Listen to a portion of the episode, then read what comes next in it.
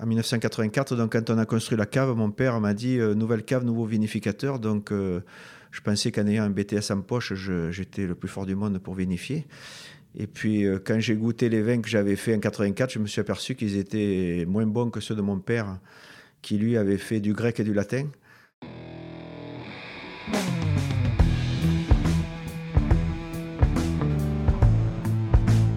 Le vin, le jaja, le pinard, le pif. Il existe une ribambelle de termes pour désigner ce breuvage que nous aimons tant, le jus de raisin fermenté. Et c'est parce que nous l'aimons plus que tout que nous voulons mieux comprendre ce qui fait un bon vin. Cépage, climat et terroir y participent, mais avant tout, il y a la patte des vigneronnes et des vignerons. Je suis Romain. Je suis Florian. Je suis Antoine. Nous sommes trois copains et nous vous emmenons à la rencontre de ces hommes et de ces femmes dans leur domaine pour les interroger sur la magie de leur métier et leur vie au milieu des raisins, des vignes et des barriques. Bienvenue à toutes et à tous dans le bon grain de l'ivresse.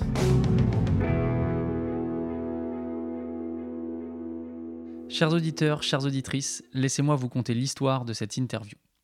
L'oratoire Saint-Martin est un domaine de Kéran que Florian et moi connaissons et aimons depuis longtemps. C'est pour moi une valeur sûre. Quel que soit le millésime, les vins m'ont toujours procuré beaucoup de plaisir. J'aime leur délicatesse, leur complexité et la sensation de maturité qu'ils dégagent, mais sans être dans la démonstration ni la puissance mal maîtrisée.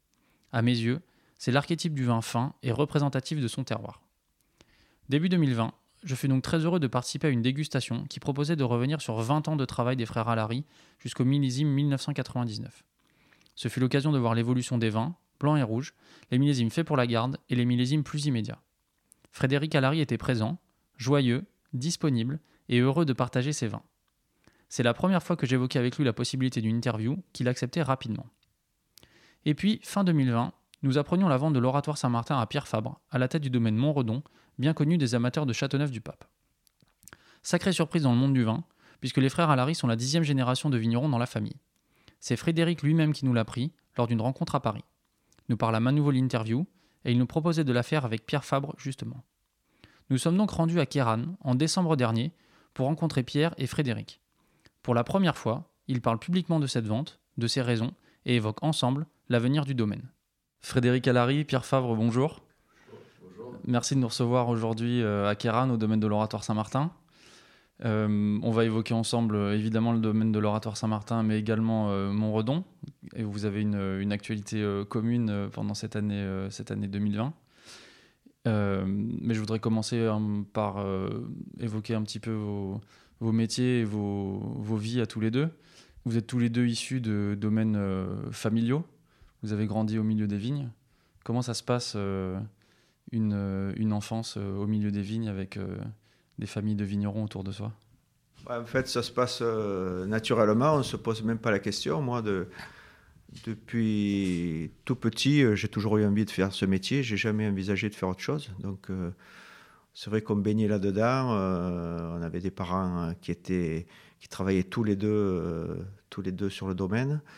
Euh, des grands-parents, des arrière-grands-parents. On a, on a été baignés là-dedans et, et puis on a eu la passion tout petit euh, parce que euh, dès, qu'on a, on été à un âge de marché, on allait dans les vignes avec, avec mon père, on allait à la cave. bon, on n'avait pas le droit de déguster, mais au moins on voyait le, travail, on, a baigné là-dedans et on a toujours eu, toujours eu envie de, faire ce métier.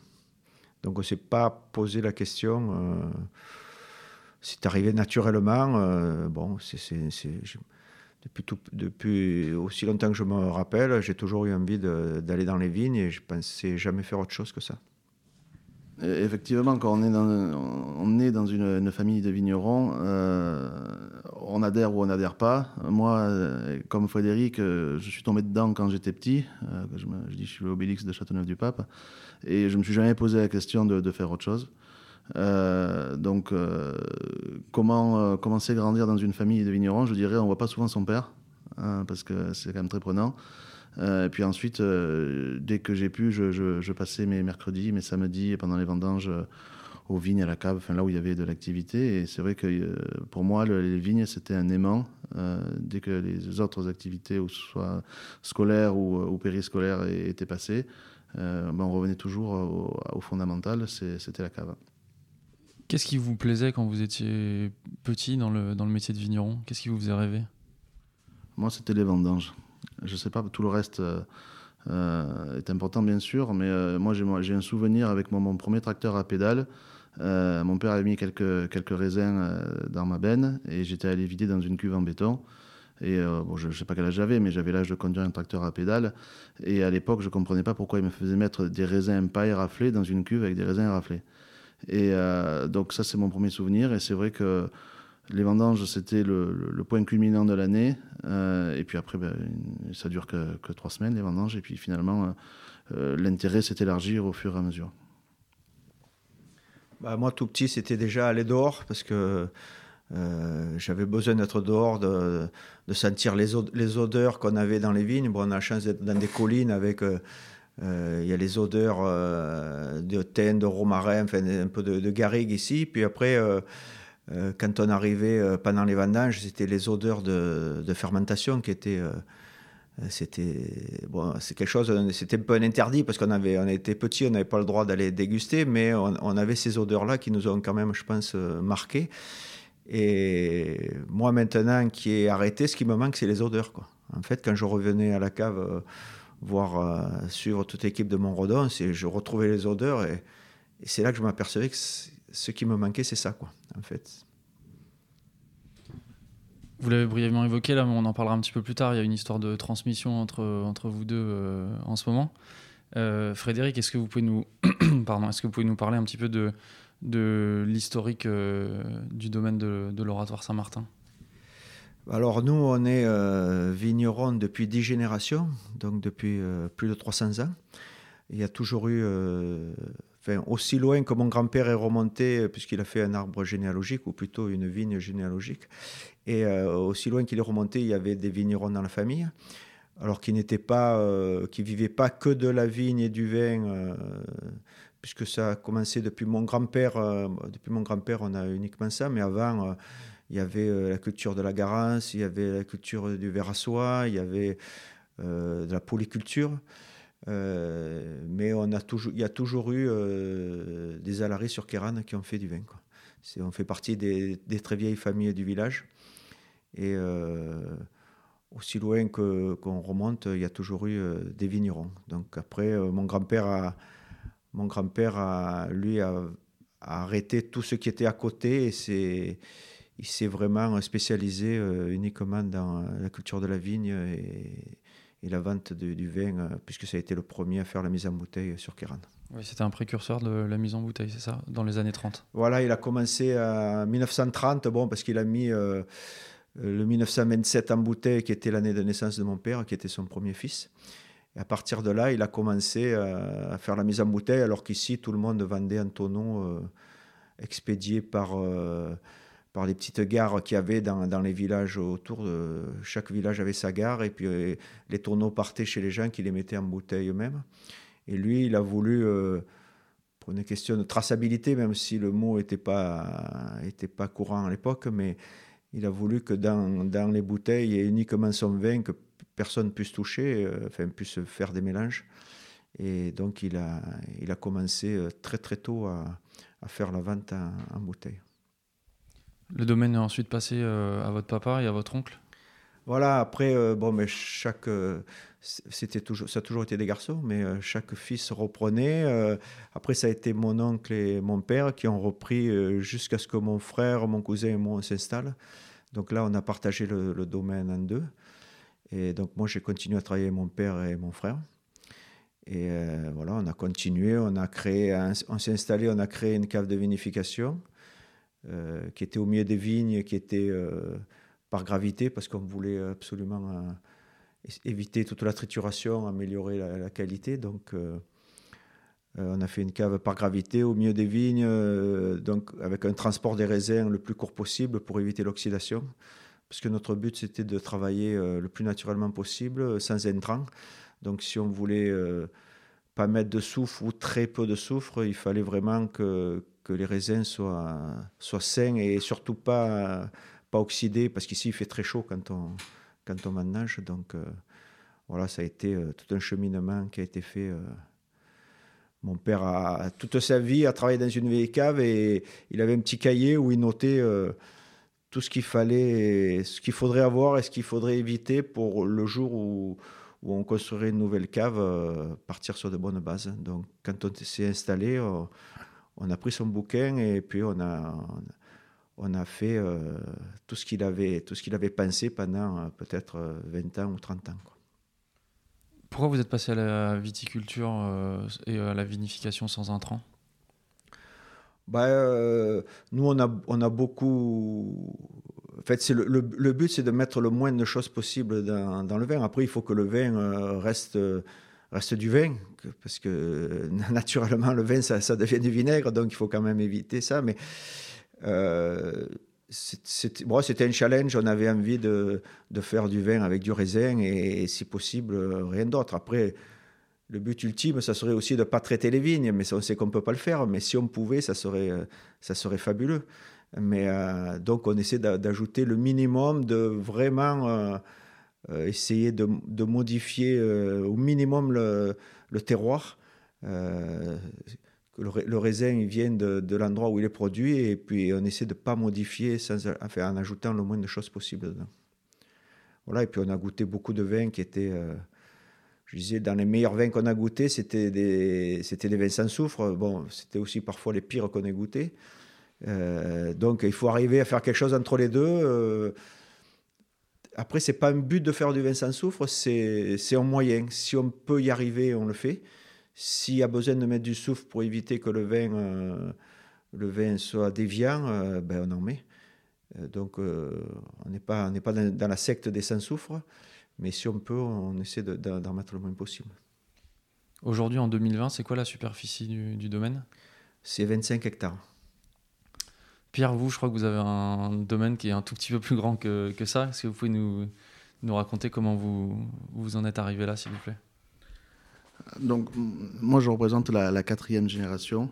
Euh, brièvement, l'histoire du domaine. Donc, euh, effectivement, on est un petit peu plus gros. Aujourd'hui, on a 150 hectares en, culture. Euh, l'origine, c'était mon arrière-grand-père, donc Henri Plantin, qui avait acheté Morodon en 1923. À l'époque, il y avait 2 hectares et demi de vignes. On l'avait, lui, travaillait, travaillait dans une usine d'engrais qui existe toujours à Courthézon. Euh, mais il était passionné de vin et il avait décidé de faire son vin. Euh, et donc, euh, il faisait le vin comme une seconde activité, comme presque un passe-temps. et à l'époque, il était pris pour un fou parce que personne ne voulait acheter des terres aussi loin des, villages, aussi difficiles à cultiver parce qu'il y avait des cailloux.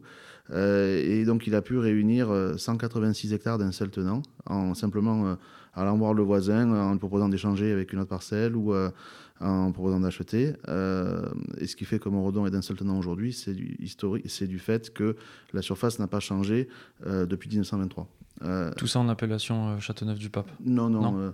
en appellation Châteauneuf, il y, a, il y a 100 hectares. il y a des bois, il y a des vignes qui sont en Côte-du-Rhône. et puis il y a des chemins, des bâtiments. Enfin, donc aujourd'hui, il y a 100, hectares de, de Châteauneuf-du-Pape. Euh, après mon grand-père, donc il a commencé à arracher des bois, planter des vignes. La génération 2, donc c'est mon grand-père a continué à arracher des bois, à planter des vignes.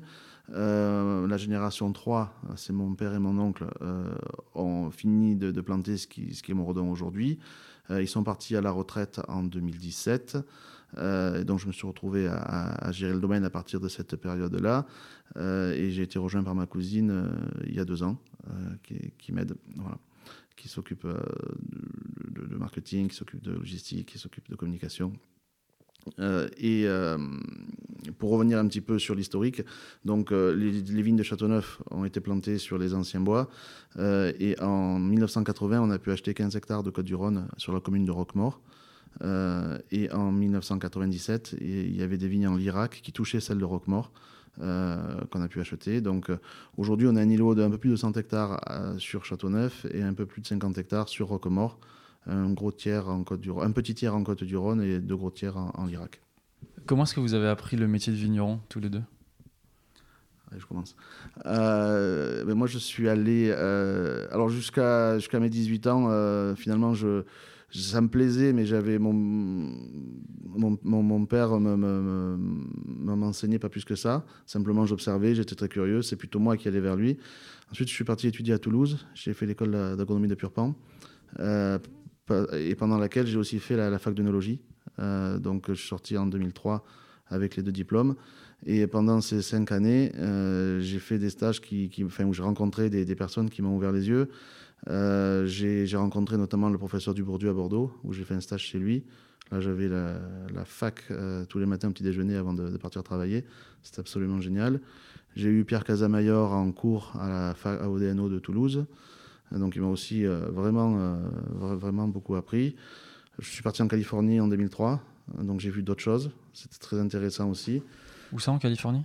Euh, bon, Dans deux endroits, mais à Joseph Phelps, à Napa Valley. Euh, j'ai fait la vinification en 2003 là-bas. En fait, j'étais allé en 2000 chez Hafner Vineyard en Sonoma. Et j'ai tellement aimé qu'après mon diplôme, j'y suis retourné en 2003. Euh, avec l'objectif, de toute façon, depuis que j'étais né, l'objectif, c'était, c'était Morodon. Donc tout ça, c'était pour, pour, pour, arriver à Morodon. Et vous, Frédéric? Bah, Moi, je dirais que puisque j'ai appris, c'est quand même avec mon père.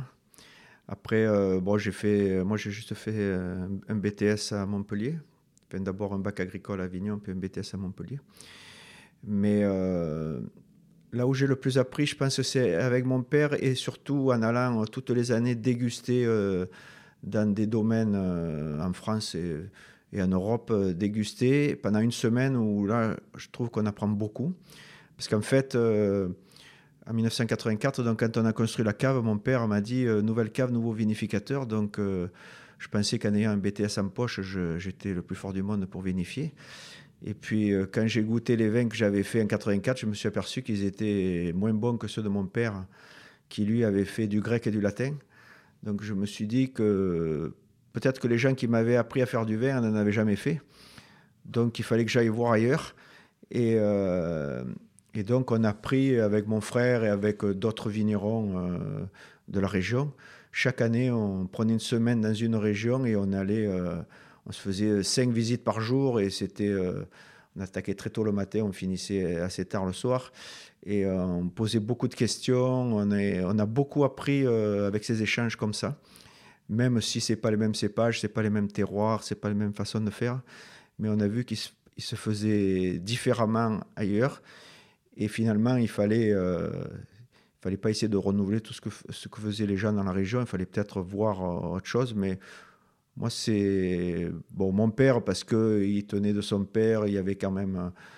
Euh, il avait 40 ans derrière lui, donc il savait beaucoup de choses. Alors au début, en ayant fait des études, je pensais que j'étais plus fort que lui, puis je me suis aperçu que pas du tout. Et donc je suis revenu vers lui pour lui poser des questions. Euh, que je lui avais peut-être pas posé jeune parce que finalement euh, c'était un puits de science et euh, pour moi c'était plus important que ce que j'avais appris à l'école. Je voudrais faire un petit aparté là autour de, l'oratoire Saint-Martin. on, est dans, on est à 40-45 km au nord d'Avignon. une partie de la France où les Romains ont, été, ont été installés pendant très longtemps. Euh, et je sais qu'il y a une, euh, une, comment, un lien avec l'archéologie euh, dans, ce, dans ce domaine. Est-ce que vous pouvez nous en parler un peu, s'il vous plaît, sur le nom et notamment le, nom d'une, des cuvées que, que vous avez? Oui, bah, mais fait, si on veut reprendre l'histoire, en fait, donc mon grand-père était vigneron sur Kéran. Il avait des parcelles qui étaient un peu disséminées dans l'appellation. Il avait à peu près une dizaine d'hectares. Et il travaillait un peu différemment de ses, euh, de ses voisins, c'est-à-dire qu'en général ici, euh, euh, la tradition c'est d'avoir une cuve, on mettait tous les raisins dans la cuve, on faisait un vin et puis ça faisait le vin de l'année. Et lui, il avait beaucoup de petites cuves où il mettait chaque parcelle dans une cuve.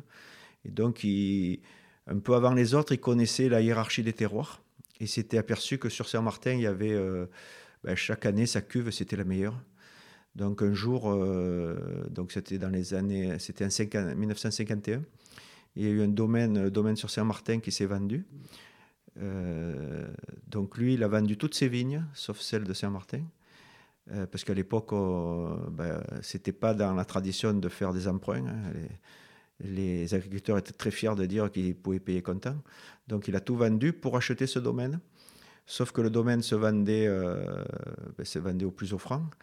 Et il s'est trouvé qu'il n'était pas le seul. Donc pendant un moment, il a pensé que peut-être il, il, allait se retrouver sans vigne avec de l'argent, mais il serait plus vigneron. Quoi. Et comme il était catholique très pratiquant, il a dit, il a fait un vœu, il a dit si j'arrive à acheter le domaine, je construirai un petit oratoire à la mémoire de Saint-Martin, puisqu'on est sur le quartier Saint-Martin. Bon, évidemment, il a réussi, a réussi à l'acheter, sinon le domaine n'existerait pas. Et puis, il a, il a créé euh, le petit oratoire. Euh, donc, il s'est servi de ce qu'il trouvait sur place, c'est-à-dire des tuiles romaines, des embasses de colonnes. Parce qu'en fait, il y avait eu, euh, au temps des Romains, il y avait eu des seigneurs, notamment quatre seigneurs qui se, qui se partageaient le canton de Vaison.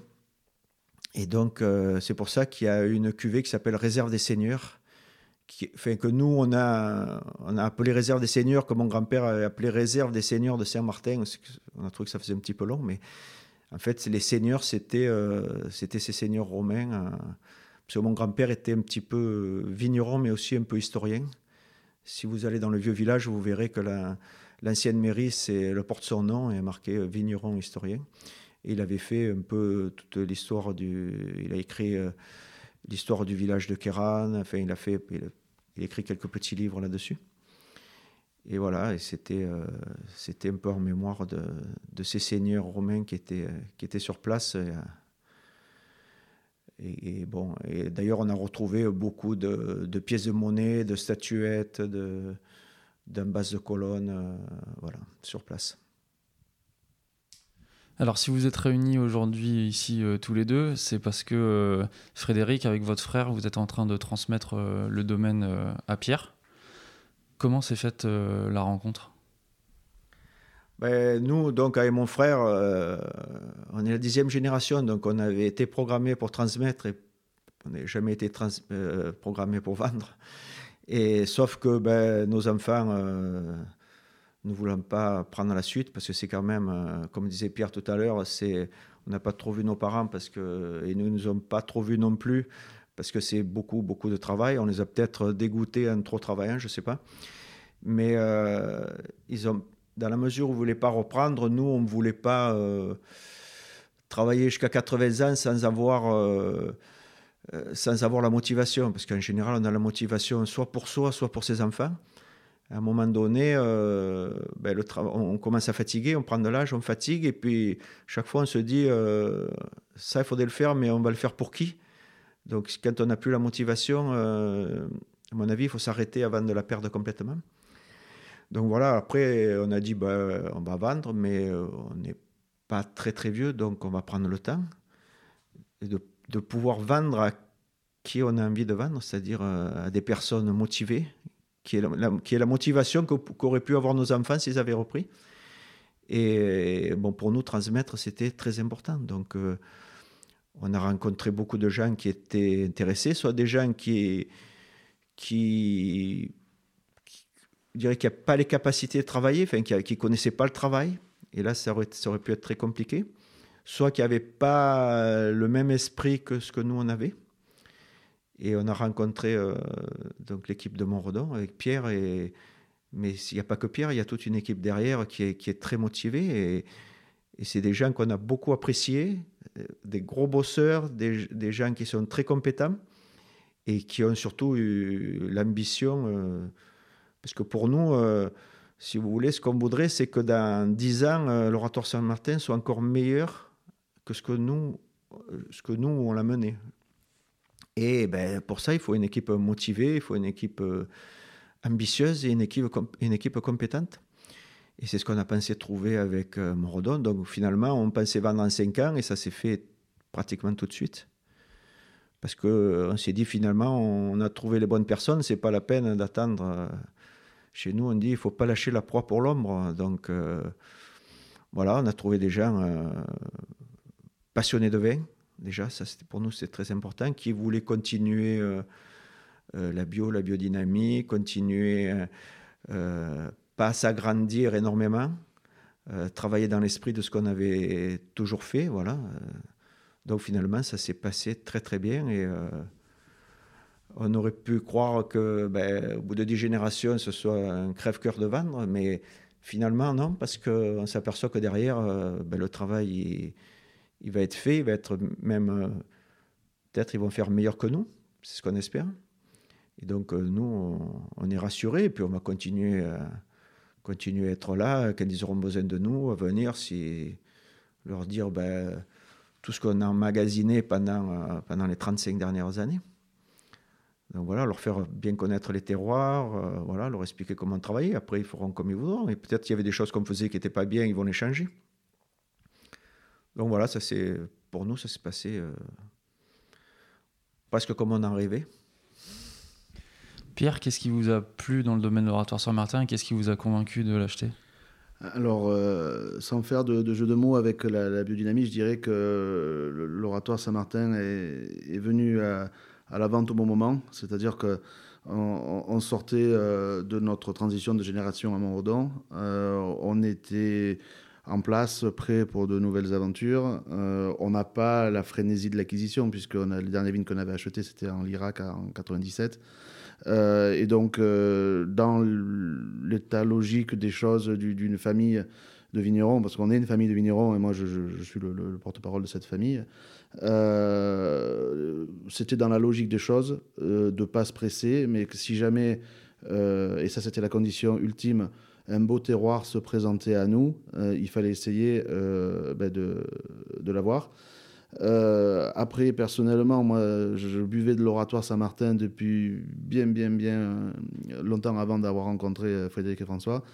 Donc, quand j'ai su que, que c'était à vendre, pour moi, c'était une opportunité exceptionnelle. un vin que je buvais depuis 15 ans ou depuis 10 ans, régulièrement, qui faisait partie de, mes favoris de, la vallée du Rhône.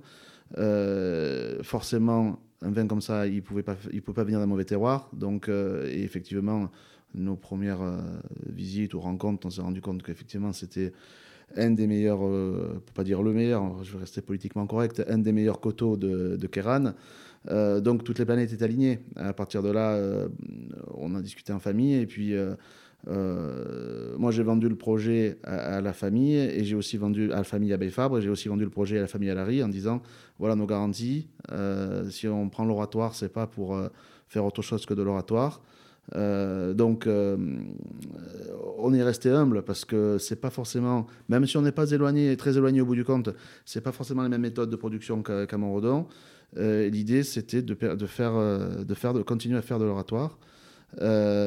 Et, et, donc, Frédéric et François nous accompagnent. Là, ils vont passer l'année avec nous, pas tous les jours sur le tracteur ou dans les vignes, mais dès qu'on a besoin, on n'hésite pas à les solliciter sur la culture, à la cave, au commerce, euh, pour continuer à, faire de l'oratoire.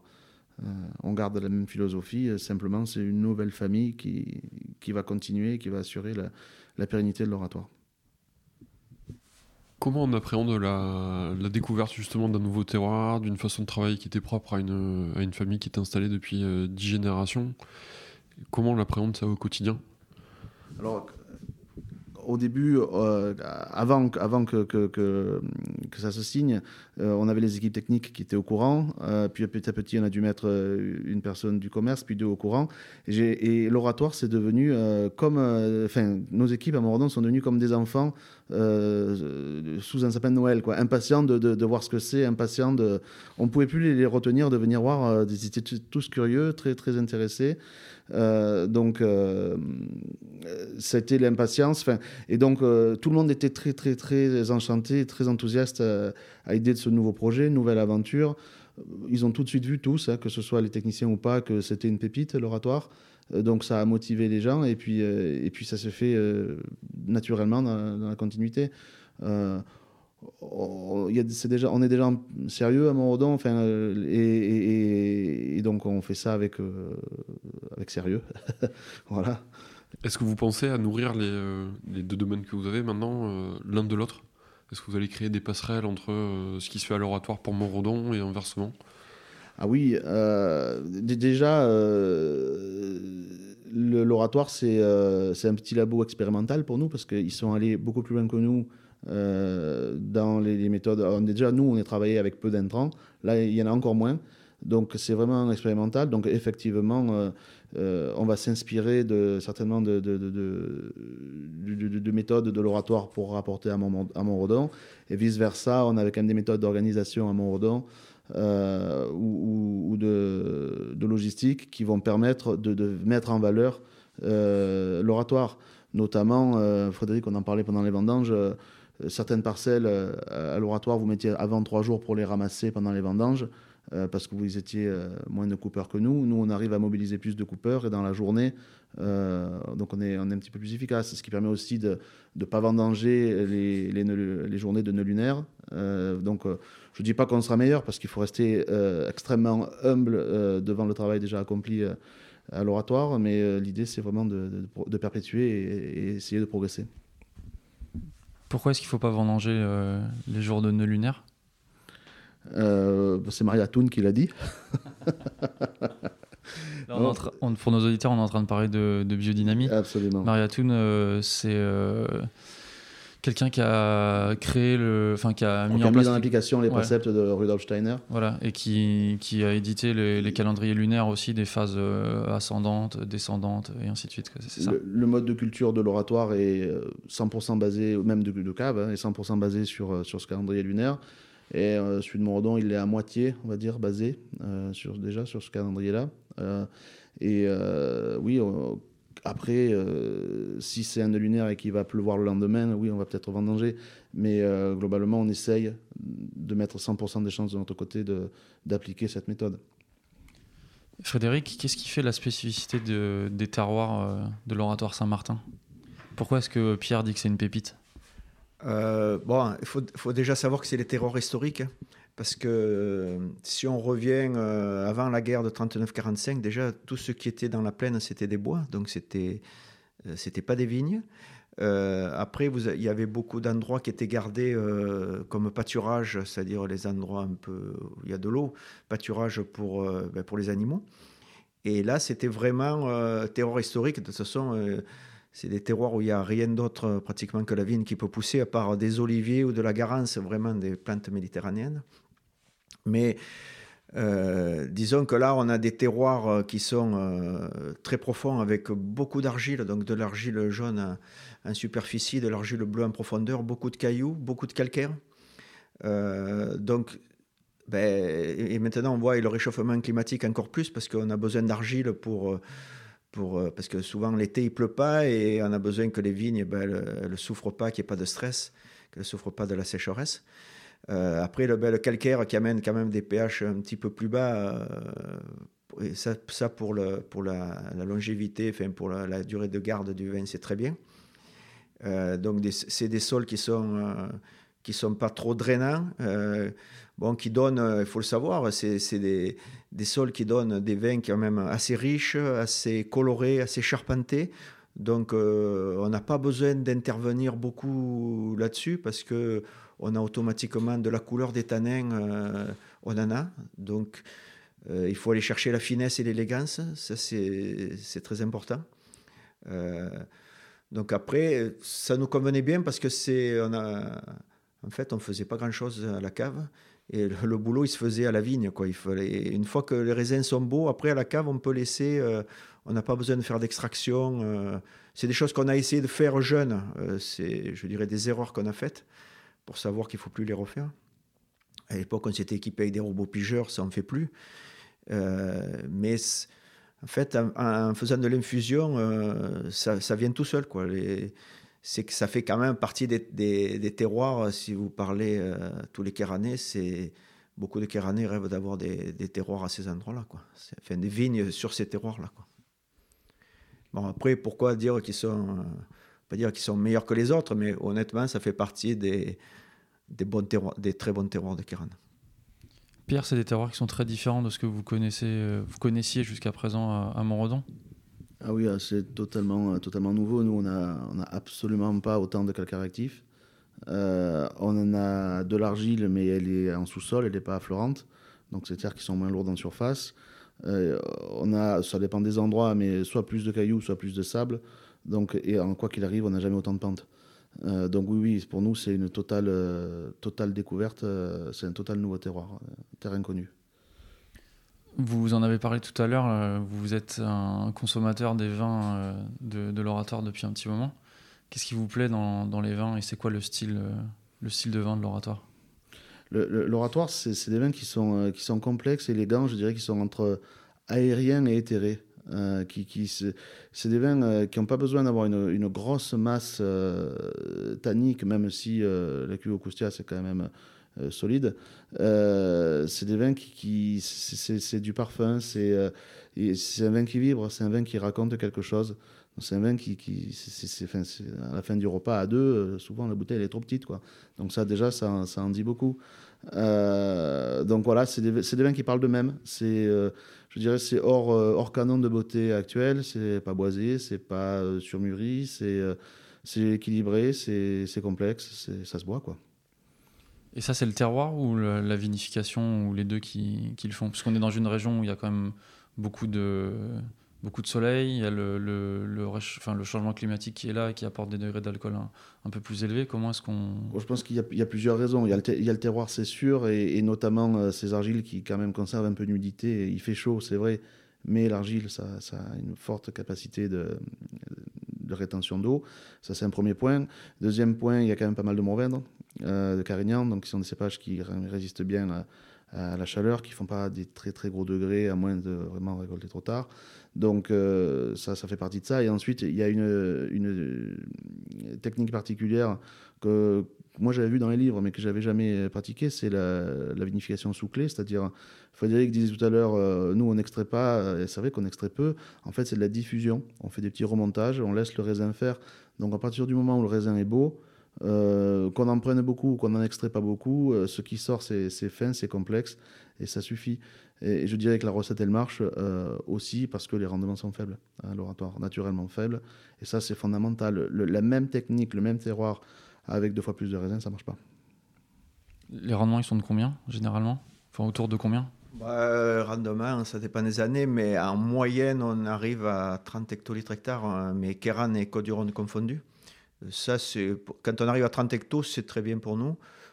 Souvent, on est un petit peu en dessous, hein, on est entre 25 et 28. C'est euh, bon, une moyenne. euh, si on fait sur 10 ans, 10 ans, on arrive à 30, mais il faut vraiment qu'il y ait une, bonne, une bonne pour remonter tout ça.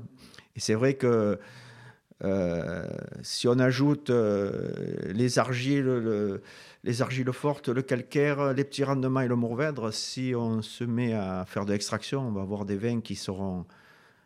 Où il va falloir attendre 10 ans ou 15 ans, et ce n'est pas, pas le but. Quoi. On sait très bien que, que les gens ne gardent pas les vins euh, 15 ans. Et puis, dans la mesure où on peut arriver à faire des vins qui sont bons à partir de la deux ou troisième année, euh, pourquoi, pourquoi s'en priver quoi Et ça ça n'empêche pas les vins de vieillir quand même. hein. C'est, euh, Parce que bon, c'est vrai que le Mourvèdre, c'est une chance. euh, surtout, on a des vieux Mourvèdres. euh, J'avais posé la question à mon grand-père pourquoi il y avait autant de Mourvèdres. Il a été incapable de me répondre.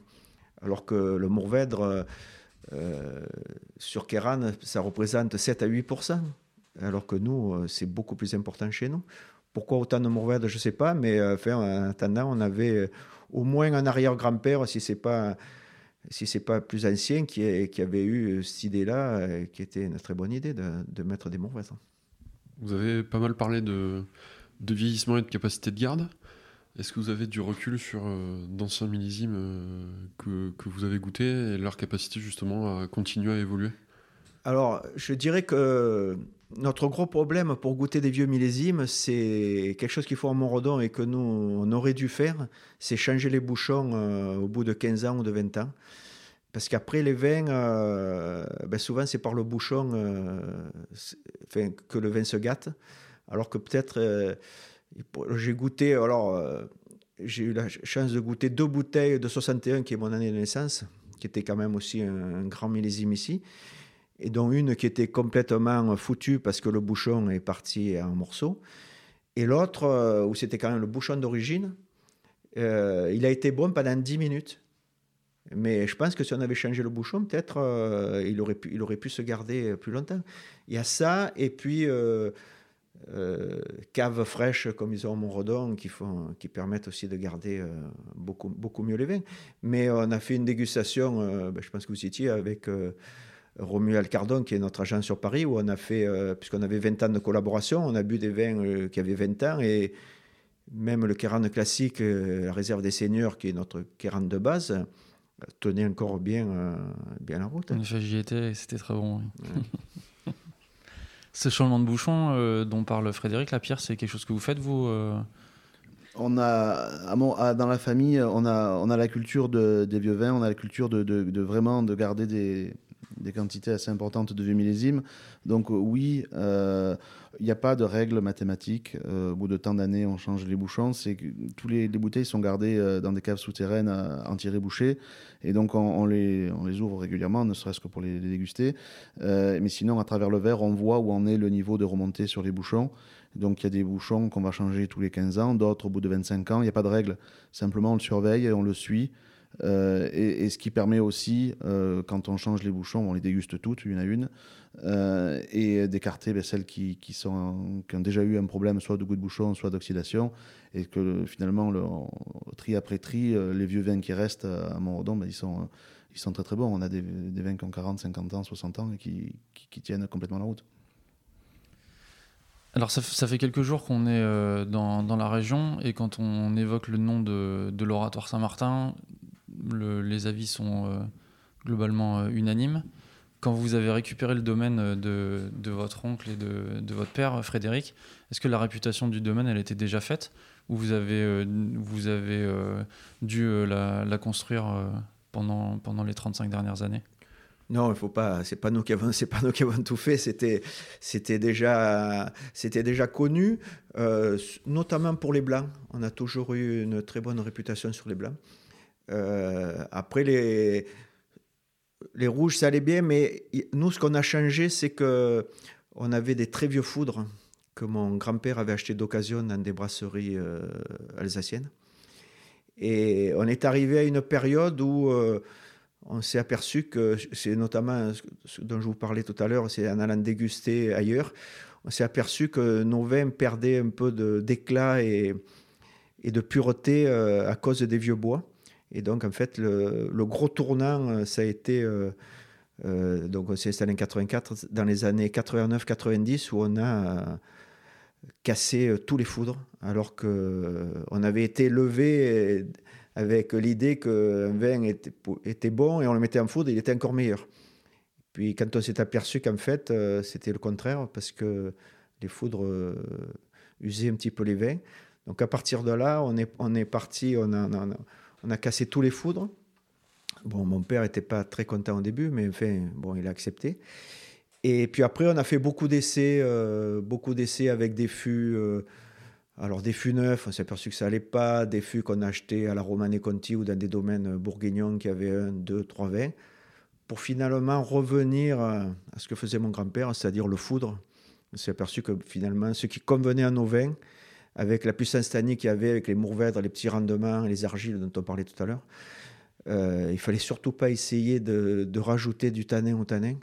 Donc il fallait plutôt patiner les vins. Et pour patiner les vins, il n'y avait rien de mieux que les foudres. Donc on est revenu aux foudres et en essayant de, ben, garder la pureté euh, du fruit sans apporter du bois. Donc euh, patiner les tanins parce que nos vins euh, jeunes, on, s'aperçoit, ont vraiment besoin d'élevage, ont besoin de s'affiner parce qu'au début, ben, le Mourvèdre, ça amène des tanins un petit peu rustiques. Donc nous, on a, joué là-dessus, mais après, on a essayé de faire les vins qu'on aimait surtout, des vins vins qu'on pouvait boire euh, sur un repas sans attendre euh, 10 euh, ans pour les boire, euh, des vins qui nous fassent plaisir. Quoi. Et donc comme nous, on était, avec mon frère, on était, on n'aimait pas trop les vins boisés, on, a, on est parti sur ce style de vin. mais par contre, il y a eu une époque où on a fait des vins boisés parce qu'on a fait des essais. on a fait beaucoup d'erreurs qui nous ont permis de progresser. On dit les erreurs, on a le droit de les faire, mais pas de les refaire. Donc voilà.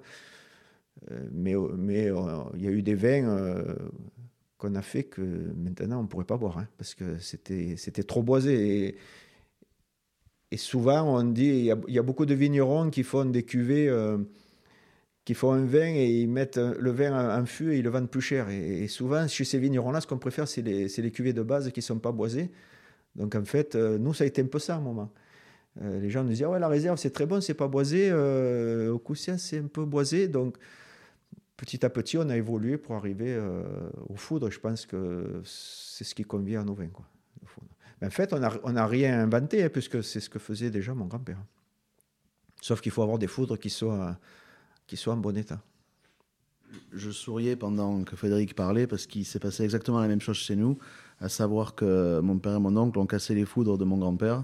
Euh, qui sont passés au, au barrique aussi. Euh, sauf que nous, on est, resté un peu plus longtemps sur des barriques, avec euh, des toasts plus faibles ou des, proportions de bois moins élevées. et que là, on est, en train de lancer des essais sur des plus gros contenants, et notamment euh, on vient d'acheter un foudre euh, équivalent à ce qu'on a à l'oratoire pour euh, essayer à Mordon. La réputation d'un domaine se construit aussi sur le plaisir qui, procure au plus grand nombre de consommateurs possible. Vous avez parlé de Romuald qu'on salue. C'est une question qui vaut pour vous deux aussi. Comment on, pense et on travaille le réseau de distribution de ces vins? Parce que c'est bien de les produire, mais après, il faut quand même aussi les vendre. Comment ça se, ça se met en musique, ça? Alors nous, euh, c'est pas réfléchi, hein, ça s'est passé, euh, c'est des rencontres, des rencontres avec des gens. Euh, des gens moi, Romuald, je l'ai connu, il était très jeune, il, plus jeune, il était plus jeune que moi. Et bon, c'est tout de suite bien entendu. Et puis on avait besoin, quand on a quelqu'un qui nous représente, ben là, c'est sur Paris, c'est un peu comme si c'était nous. Donc on a besoin qu'il ait la même vision, qu'il ait euh, nous, on n'aimerait pas que ce soit quelqu'un qui soit euh, odieux avec euh, les clients, quoi, parce qu'on dirait ah ben oui, non mais l'oratoire, c'est c'est pas ce qui pas ce qui nous correspond. Donc on veut quelqu'un quelqu'un qui soit un petit peu comme nous. Mais après, bon, sur 35 ans, on fait beaucoup de rencontres, et puis après il y a des gens avec qui on continue et des gens avec qui on arrête. Nous, quand on a manqué de vin, on a arrêté de travailler avec tous les gens dont on avait besoin avant et dont maintenant on n'avait plus besoin, mais avec qui on ne s'entendait pas. Quoi. Je dirais que beaucoup de gens, on pourrait, beaucoup de gens qui représentent le domaine, euh, certains, on pourrait partir en vacances avec eux, mais euh, tous ceux avec qui on ne pourrait pas, ben, on les a plus ou moins euh, évincés. Quoi. Alors après, ce n'est pas possible sur la totalité, mais l'important, c'est d'avoir des gens qui nous représentent et des gens avec qui eh ben, on, sait, on, sait, que le travail est bien fait, c'est-à-dire nous, ce n'était pas mettre le vin partout, c'est mettre le vin euh, aux bons endroits. Donc il n'y a jamais eu, euh, nous on n'aura jamais fixé, euh, alors dire il faut que vous ne vendiez tant de bouteilles dans l'année, ça s'est jamais fait comme ça. Mais finalement ça s'est très bien passé. bon, c'est des rencontres. Hein. Dans, ce milieu, on a la chance de rencontrer beaucoup de gens et puis et surtout beaucoup de passionnés. Et on avait besoin de passionnés. Et puis ça s'est passé pareil quand on a vendu le domaine avec Pierre qui était passionné de vin et nous, on n'aurait pas vendu le domaine à quelqu'un pour qui le vin était juste un business. Quoi. On avait besoin de quelqu'un qui, aime boire, euh, qui, aime, qui aime faire des accords vins, qui aime. Voilà. Un peu là-dessus, on est tombé sur un maître, je dirais, parce que. parce qu'on a dégusté ensemble, il nous a impressionné euh, par, bon, par sa capacité à reconnaître les vins et puis bon, à aimer les bons vins, parce qu'après, c'est pas uniquement reconnaître, mais voilà, bon, après, c'est toute une question de, rencontre. Je pense que toute notre vie, ça a été ça. Et ce qui nous faisait retarder le moment de transmettre, c'était qu'on avait peur de faire euh, plus de rencontres une fois qu'on aurait arrêté. Parce que ce métier est fabuleux où on, rencontre, on peut rencontrer des, chefs cuisiniers, on peut rencontrer des, peintres, on peut rencontrer des, des, dessinateurs en BD, on peut rencontrer des musiciens.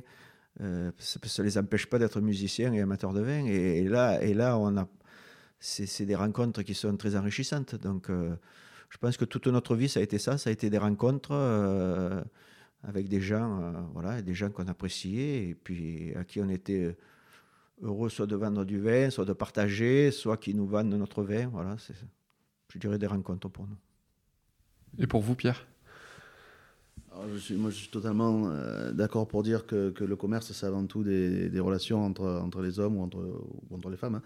Euh, et que c'est vrai qu'un réseau commercial, ça se construit avant tout avec les relations, le relationnel qu'on peut avoir avec les gens, le courant qui passe ou qui passe pas. Donc euh, le, réseau de, de Montredon, il s'est bâti de la même manière que celui de l'oratoire. avec des gens qui s'appréciaient, qui se faisaient confiance, qui partageaient des bons moments ensemble. Euh, mon, grand-père avait déjà commencé l'export en 1950, donc on avait, ou dans les années 50, donc on avait, on a un peu d'avance sur le réseau commercial de l'oratoire, euh, mais sinon, euh, ah, ils ont évolué de la même manière, de manière parallèle, simplement à des époques différentes. Et aujourd'hui, même si les, les- deux réseaux présentent des différences, ils présentent aussi beaucoup de similitudes. Nous, on ne va pas révolutionner euh, ce que l'oratoire a mis en place. Euh, la plupart des cas, les réseaux peuvent cohabiter. Euh, et quand les réseaux sont en place à l'oratoire, on ne va pas les modifier. Notamment, on parlait de Romuald Cardon tout à l'heure, qui, ben, qui était comme tout le monde un petit peu sous le choc de, la nouvelle que Frédéric et François arrêtaient, arrêtaient à l'oratoire. Et je pense qu'aujourd'hui, Romuald a totalement confiance euh, dans l'équipement Ordon pour, euh, pour la pérennité de l'oratoire. Et il est, euh, on s'entend extrêmement bien et euh, le courant passe bien et il n'y a pas de raison que ça change. Euh, et j'espère que ce sera le cas avec tous les autres clients historiques ou tous les autres euh, importateurs de, de- l'oratoire. Pierre, Frédéric vient d'évoquer votre passion euh, pour le vin. Qu'est-ce qui- qu'est-ce que vous aimez dans le vin? Qu'est-ce qui vous fait vibrer? Alors, on n'aura peut-être pas assez de, mémoire pour, euh, pour tout enregistrer. Non, euh, qu'est-ce que j'aime dans le vin Euh, Je sais pas. C'est peut-être c'est le vin tout court. C'est c'est le, vin. C'est ça, quand on boit un, grand vin, ça fait ça, résonne, ça, ça fait écho. C'est vrai que mon métier c'est faire du vin, mais ma passion c'est boire du vin. Et comme Frédéric et François voyageaient beaucoup, moi aussi j'ai beaucoup voyagé. Euh, et aujourd'hui, j'ai une carte de, de- des climats de Bourgogne dans la tête, j'ai une, carte du Médoc dans la tête, j'ai une carte de Napa Valley dans la tête. Euh, donc, quand je bois un vin, j'arrive à le situer. Je connais la, météorologie de, quasiment les 30 derniers millésimes euh, ou 40 derniers millésimes dans les grandes régions classiques. Donc, et c'est un appétit. et quand on met le doigt dans l'engrenage, plus on en apprend sur le vin, plus on a envie d'en apprendre, plus on a envie d'en savoir. Donc, euh, je me suis passionné pour les portos, pour les madères. euh, je me suis passionné pour, euh, pour, pour tout un tas de trucs. Et aujourd'hui, c'est vrai que quand je fais pas du vin, ben, j'en bois. Et puis, j'essaie de retenir. quand il y a un climat de Bourgogne que, que je bois, que j'ai pas bu, ben, j'ai mon petit tuyau sur le téléphone pour savoir où c'est. Donc, c'est c'est se vit quoi c'est une, une passion ça, ça s'explique pas ça se vit et moi c'est vrai que et, euh, au début ma femme était ravie euh, quand on s'est marié que, que, que la- notre vie tourne autour du vin. Aujourd'hui elle tourne un peu trop autour du vin à son goût. Euh, mais mais ça va pas changer. C'est je suis tombé dedans quand j'étais petit et ce sera jusqu'à la fin quoi. Est-ce que vous pourriez évoquer, chacun de vous, s'il vous plaît, un grand souvenir de dégustation Ou alors un vin qui a changé justement votre vision du vin euh, pour toujours? On a bu beaucoup de vin, euh, enfin dégusté beaucoup de vin. Bon, parce que la dégustation, c'est toujours nouveau et on peut se dire qu'on peut vivre jusqu'à 1000 ans, on ne connaîtra jamais tous les vins. Après, euh, moi, un vin qui m'a marqué, euh, c'est quand même euh, la Romanée Saint-Vivant de la Loubise-le-Roi. Euh, parce que il y avait un côté, Pierre parlait tout à l'heure de vibration, mais c'était un vin vraiment vivant qu'on a goûté avec d'autres très grands, très grands climats de Bourgogne et qui est passé par-dessus tout le monde.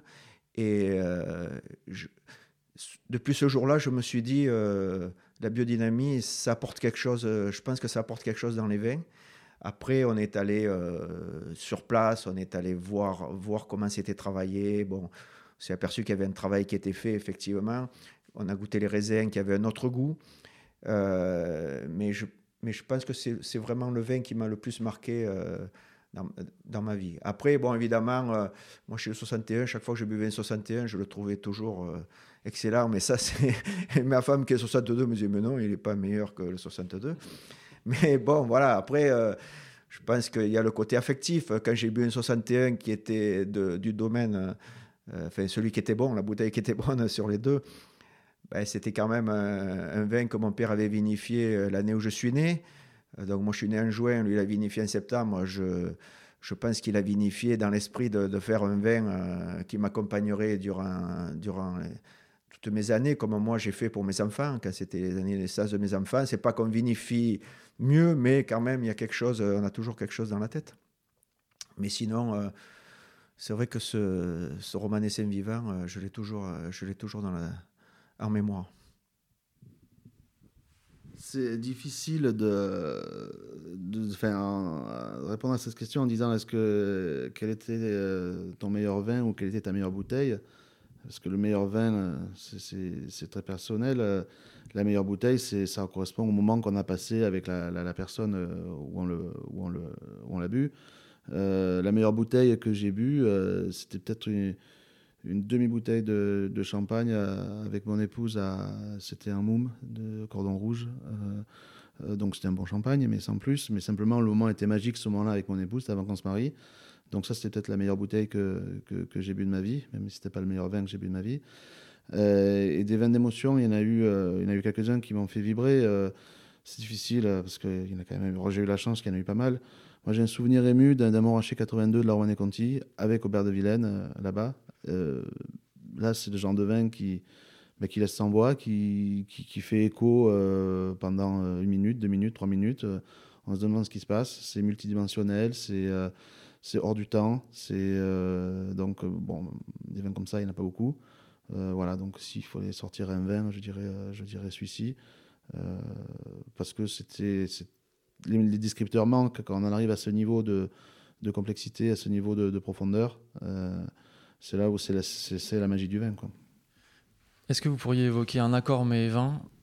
Un avec euh, un vin de Montredon et un avec un vin de, de l'oratoire Saint-Martin si possible avec un blanc s'il vous plaît parce que moi j'ai une petite tendresse pour vos, pour vos blancs à l'oratoire Saint-Martin s'il vous plaît euh, un accord mes vins euh, moi, enfin, moi, ce que j'aime bien, c'est. Euh, J'avais goûté un 96, un 96 euh, en Coussias blanc, qui était un vin que je pense 90% euh, des consommateurs n'aimeraient pas. Parce que c'était un vin qui était parti sur un côté euh, très noir fraîche, un peu style presque vin jaune. donc pour beaucoup de gens, on aurait dit c'est oxydé, c'est fini. Et nous, on avait, on avait bu ça sur un risotto au cèpe et j'avais trouvé l'accord magnifique.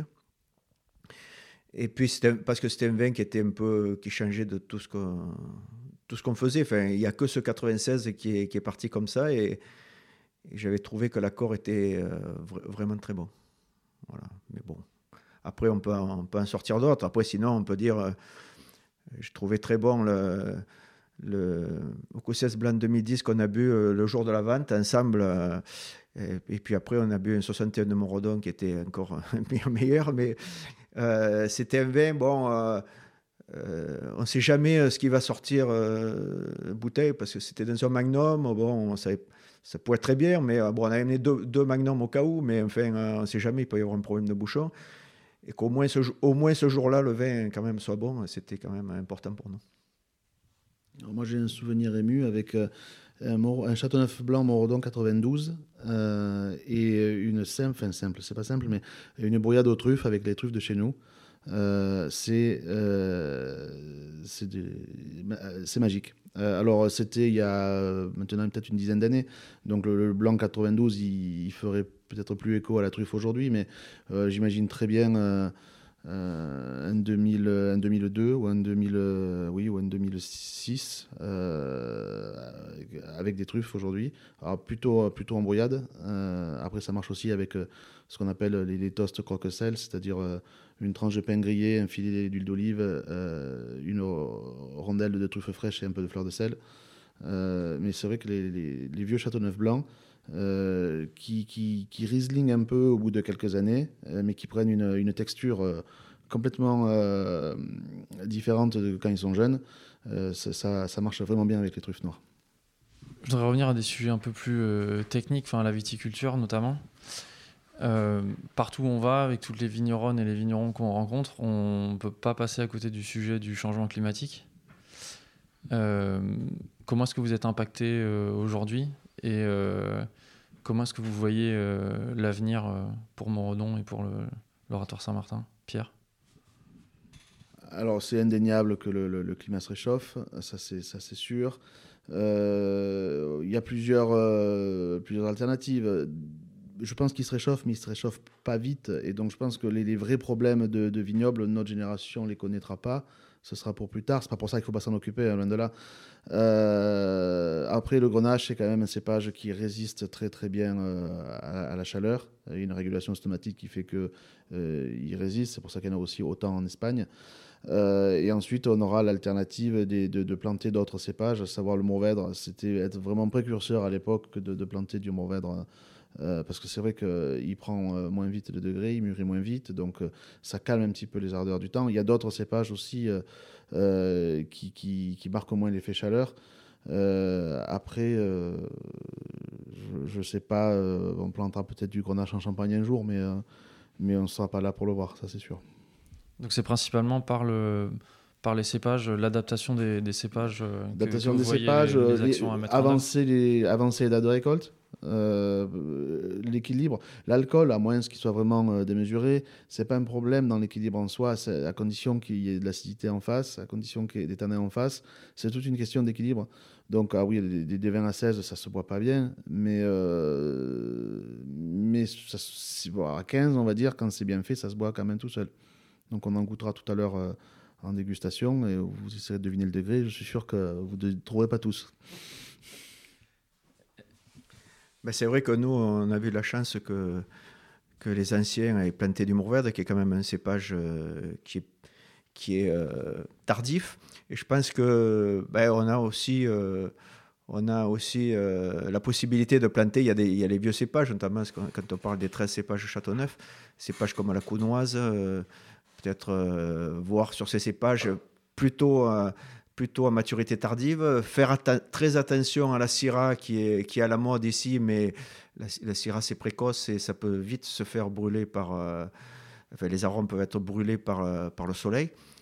Euh, après, c'est vrai qu'au niveau vinification, ben, il faudra peut-être aller un peu plus sur des, des vendanges entières, sans parler de macération carbonique, mais garder la rafle qui, va, qui, peut, qui peut amener un peu d'astringence, mais qui amène aussi beaucoup de fraîcheur. Et puis, bon, avec le réchauffement climatique, les rafles sont plus mûres qu'avant, donc on, peut peut-être garder un peu plus de, rafles. Mais c'est vrai qu'on vendange euh, un mois plus tôt que ce qu'on faisait quand on a commencé, donc euh, ça, pose des, problèmes. Après, euh, c'est vrai que souvent les, vins sont, sont alcoolisés, mais pas alcooleux. Donc, c'est-à-dire, dans la mesure où c'est ramassé au bon moment, euh, l'équilibre dans le vin fait qu'on ne sent pas spécialement l'alcool. Euh, donc voilà, bon, on voit que de toute façon, tous les, tous les vignobles sont impactés. Hein. Maintenant, on commence à avoir des vins de Loire qui font 14 euh, degrés, même en Bourgogne. donc c'est une question à se poser, mais je pense que bon, il faut quand même. nous, on avait vu à la biodynamique, on avait quand même des, des maturités phénoliques qui étaient plus tôt ce qui permet quand même de vendanger plus tôt qu'avant. Quand on a commencé, euh, on faisait partie des gens qui vendangeaient les derniers, parce qu'on cherchait vraiment la maturité du raisin. Maintenant, le raisin est aussi mûr, mais on est dans les premiers à vendanger. Et je pense que la biodynamie euh, joue là-dessus. beaucoup de vignerons euh, biodynamistes nous disent, font la même constatation qu'il y a des maturités phénoliques plus tôt. Donc je pense que ça, c'est une force pour, pour euh, contrecarrer euh, l'effet climatique euh, et essayer d'avoir des vins qui soient le, plus équilibrés possible. Parce que le but, c'est quand même surtout de ne pas ramasser des raisins en surmaturité ici, parce que on a des raisins, quand même, avec l'alcool, ça amène du gras, donc il ne faut pas rajouter, du sucre dans le gras, sinon l'équilibre, on l'aura jamais. Le réchauffement climatique est un, est un des défis qui vous attend. Frédéric vous en a fixé un tout à l'heure plutôt sympa, je trouve aussi, d'essayer de faire encore meilleur que ce qu'ils font maintenant. Est-ce que vous acceptez le challenge? J'imagine que oui, si vous avez euh, pris le domaine. Et comment vous allez vous y prendre? Euh, Non, non, on va rester à notre place, on va rester euh, humble. faire aussi bien, ça sera déjà bien. ensuite, si entre guillemets on a gardé Frédéric et François avec nous, ben, c'est pour leur voler leurs recettes, leur voler leurs secrets. Et, j'exagère, mais parce qu'ils nous, les partagent volontiers. Euh, non, mais peut-être, euh, non, il n'y a pas grand-chose à, faire de mieux, si ce n'est euh, garder la même technique, garder la même philosophie, mais avec une logistique plus importante, un plus grand nombre de vendangeurs, peut-être une plus grande précision dans, dans certains détails, mais, mais ça restera que des détails. on est déjà au pinacle. Dernière question un peu traditionnelle dans le podcast. Est-ce que vous êtes heureux dans ce que vous faites aujourd'hui? Ça se voit pas. ça se voit pas. si, ça transpire un petit peu quand ah, même. si, si, euh, si.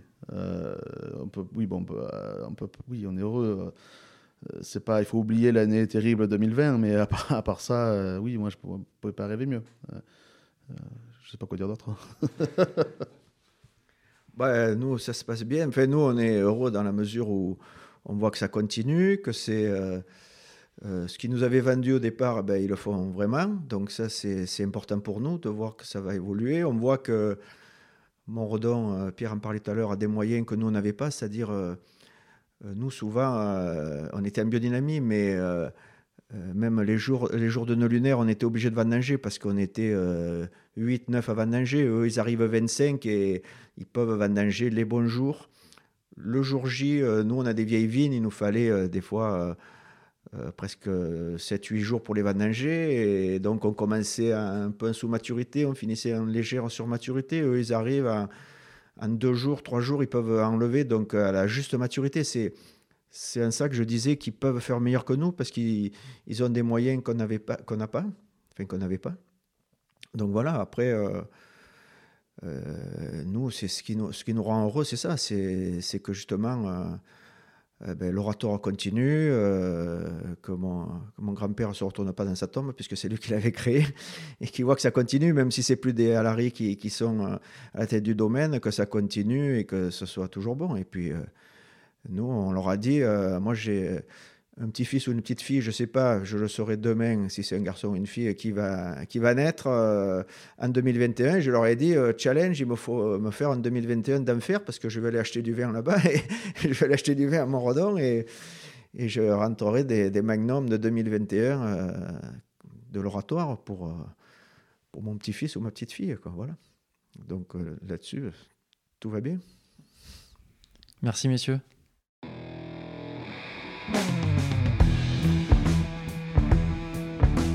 C'est donc une page qui se tourne pour l'Oratoire Saint-Martin. Merci Frédéric, merci Pierre de nous avoir ouvert les portes du domaine et de vous être livré à notre micro. Mille merci pour la dégustation de votre compagnie, un moment délicieux et enrichissant que nous n'oublierons pas. Chers auditeurs et auditrices, nous espérons que ça vous a plu. Si vous n'avez encore jamais bu les vins de l'Oratoire Saint-Martin, oubliez tout ce que vous croyez savoir sur Kiran et les vins méridionaux, goûtez tout simplement. Merci à toutes et à tous d'avoir passé ce moment avec nous. Nous avons plus que jamais besoin de votre soutien pour que ce podcast grandisse. Vous pouvez nous faire un don en vous rendant sur la page Tipeee du Bon Grain de l'Ivresse et vous pouvez nous soutenir en nous mettant 5 étoiles et un commentaire sur votre appli de podcast. À la réalisation aujourd'hui, Antoine Sica, Florian Nunez et moi-même, Romain Becker. Merci à Emmanuel Napet pour le mixage, à Emmanuel Doré pour le générique original et à Léna Mazilu pour les graphismes. On se retrouve très vite pour de nouvelles aventures viticoles. D'ici là, prenez soin de vous et buvez bon.